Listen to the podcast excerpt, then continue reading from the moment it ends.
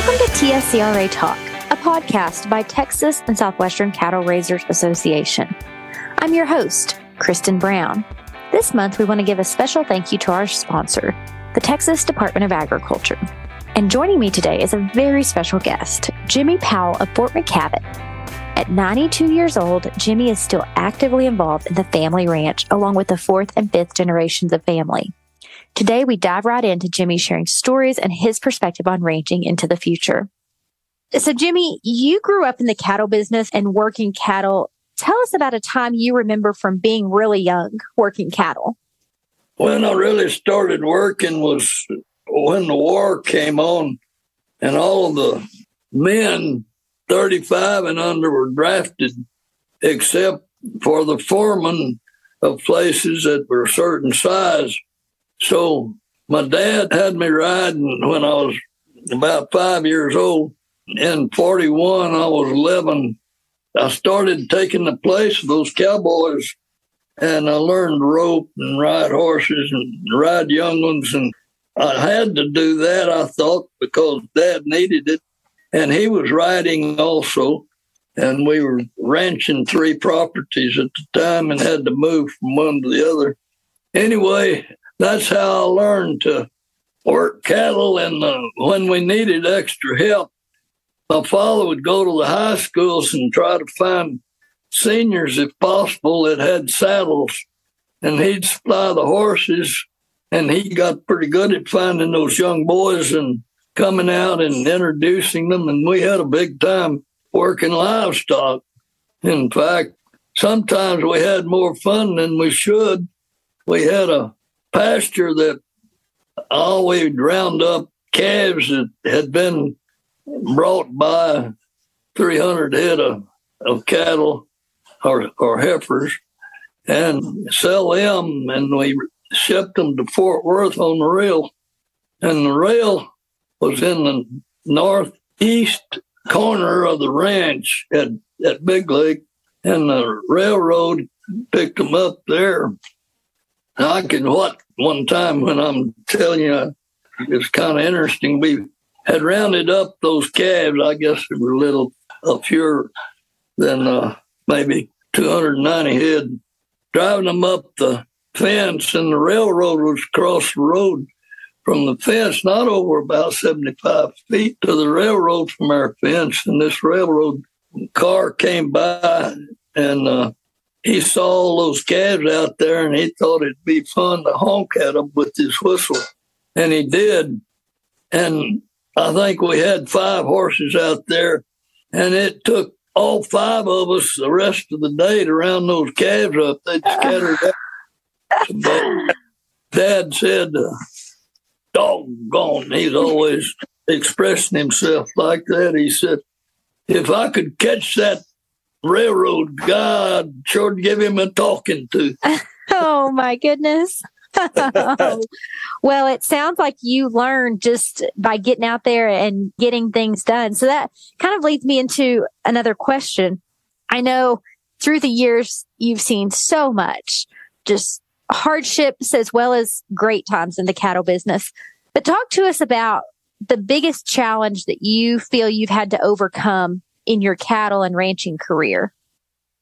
Well, the biggest challenge that we had dealing with livestock was we had to get up at daylight and go out and observe all of the uh, livestock to see if they had screwworms. We had that program in those days, and uh, we had a lot of screwworms, and you had to rope a lot of animals to doctor them to keep them if you let them go over about five days in the case of screwworms, well, they almost got the point where they, they couldn't recover. And that included the cattle as well as the sheep. So we were working every daylight hour in my early years because we had to eliminate screwworms as rapidly as we could. Now, the screwworm program was eliminated by two scientists who discovered they could place those flies under a, a beam that would sterilize the females and then they would multiply them and put them in a box and fly the boxes over the areas that had turned in screwworm case cards, which the, government worked out to give the, the ranchers when they got a screwworm case. And those flies were sterile, and um, the males would uh, mate with the uh, flies that were indigenous, and they would lay sterile eggs so they wouldn't have any any worms. And that eliminated the screwworm program. This was about 1962 or three, I think, when we finally got that program in full effect. Well, that's interesting. It sounds like it was probably a very labor intensive process for y'all until they had had the flies to fix the problem. Well, you're absolutely correct. I had estimated that we were losing about 5%, somewhere between 5 and 6% of our asset, livestock asset from screwworms. If you get a bad case and you do cause the animal to live, the most effective thing you can do is to sell it because very likely uh, she'll not reproduce for another year or so when they get their health back. Sure, sure. Well, and on that note of seeing things change and, and finding solutions to problems, how do you think ranching has changed over the years? That's a really big question, but but just some highlights that you see, changes that you see.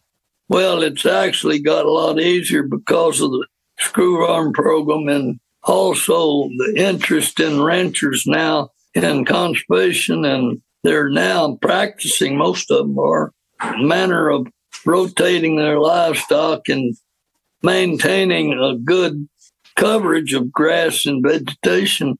And as a result, uh, I think we have a less expensive operation now within the agriculture and livestock business. Sure. Yes. Yes. Well, and and looking to the future, what is it going to take to continue ranching for the next hundred years plus? What do you think are going to be some important things for cattlemen to keep in mind? Well, they've got to be able to keep a market up so that expenses are constantly going up, and you've got to keep the price of livestock making uh, the same increases or near the same increases as your expense accounts are. Now, that is a question that everybody's looking at. And one of the biggest problems I see with for the ranching business is the uh, government will not determine that they should not have a, an estate tax, which means that when a rancher passes away or uh, wants to transfer his property to his children, they've got to pay the government a, what amounts to an estate tax to make that trade, or if he's passed away, it would be an estate tax. Now, that property probably was purchased after he had paid an income tax on income and reserved it. So he's actually, that family's paying two taxes on one acre of land. And that's very unfair, in my opinion. But when agriculture is only about three or four percent of the population of this country, it's not very well received as as being a, a good fact. Sure. Well, it makes it hard for the people who grew up understanding the business and knowing the business to continue the business and um, harder for those families who desire to be on the ranch to continue on the ranch. Well, it, I've been on bank boards, and I have seen ranchers have to sell, uh, the families have to sell their property to pay the estate tax. And that's just unfortunate. That's not necessary, really, and shouldn't be a part of our governmental system. Sure. Now, I'd love to hear another story or two that you have, just things that come to mind that stand out to you from your years of experience with cattle and any stories just like the one earlier. Do you have some that come to mind?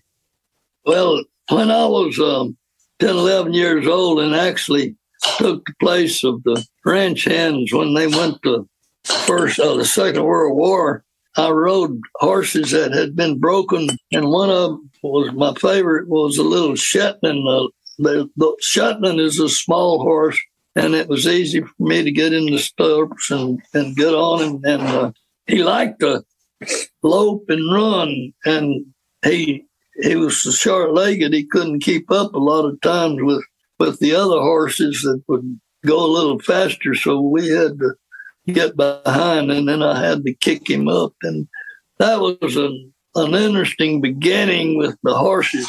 But then we were raising uh, young colts, and we would have probably four or five to break every year, and we had boys that knew how to do that. And uh, when you get a colt up to, oh, I'd say 18 months of age, you harness him or you put a bridle on him and you start ginning him. Then later you put a saddle on him and get on him. And sometimes they pitch and sometimes they don't. And I was lucky enough to be able to slip slip those gentler young horses into my uh, riding group, and and I'd ride them. And it wasn't often I'd have to ride one pitching, but that had happened. You're going to do that with young horses usually. I enjoyed training those young horses, and when you have the type of roping that we had at that time, you can train them real well. And I enjoyed doing that. It was you, you just have to have to be very calm with them. You can't get excited with them, and you can't get aggravated with them because, in a natural sense, they want to do what you'd like for them to do. Sure. Well, the more that I learn about horse training, the more that I see that it's an art. There's an art to training the horses.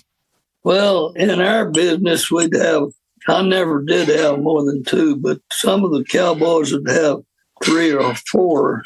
And if he, if they trained them well enough, somebody came along and wanted to buy them, Dad usually awarded the trainer half of the sale price, which was an incentive for those boys to do a good job on those horses.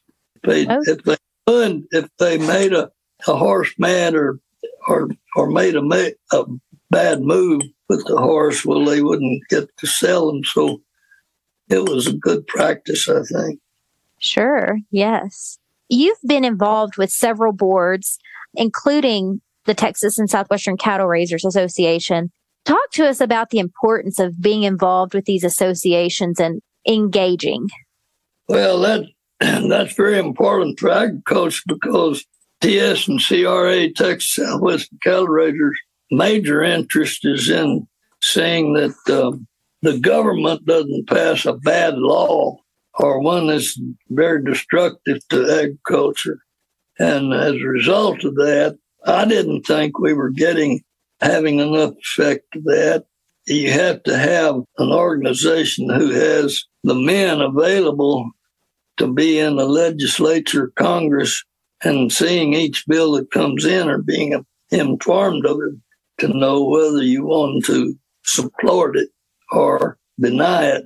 And uh, there's many bad bills that you really need to, to have a good organization doing that. And in the first place, we need to have more people, just other than the ranch owners, having an interest in agricultural legislation. So Doc Briscoe and I were visiting, and and um, we talked about that. And as a result, there was an organization developed now. It's called the Tall T A L L Tall organization that takes in people involved in agricultural businesses, not necessarily production of livestock. And they're becoming pretty effective. Some of those boys go the two years and have decided to run for office. And I think that's a a big project that could happen to benefit agriculture quite a bit in the future.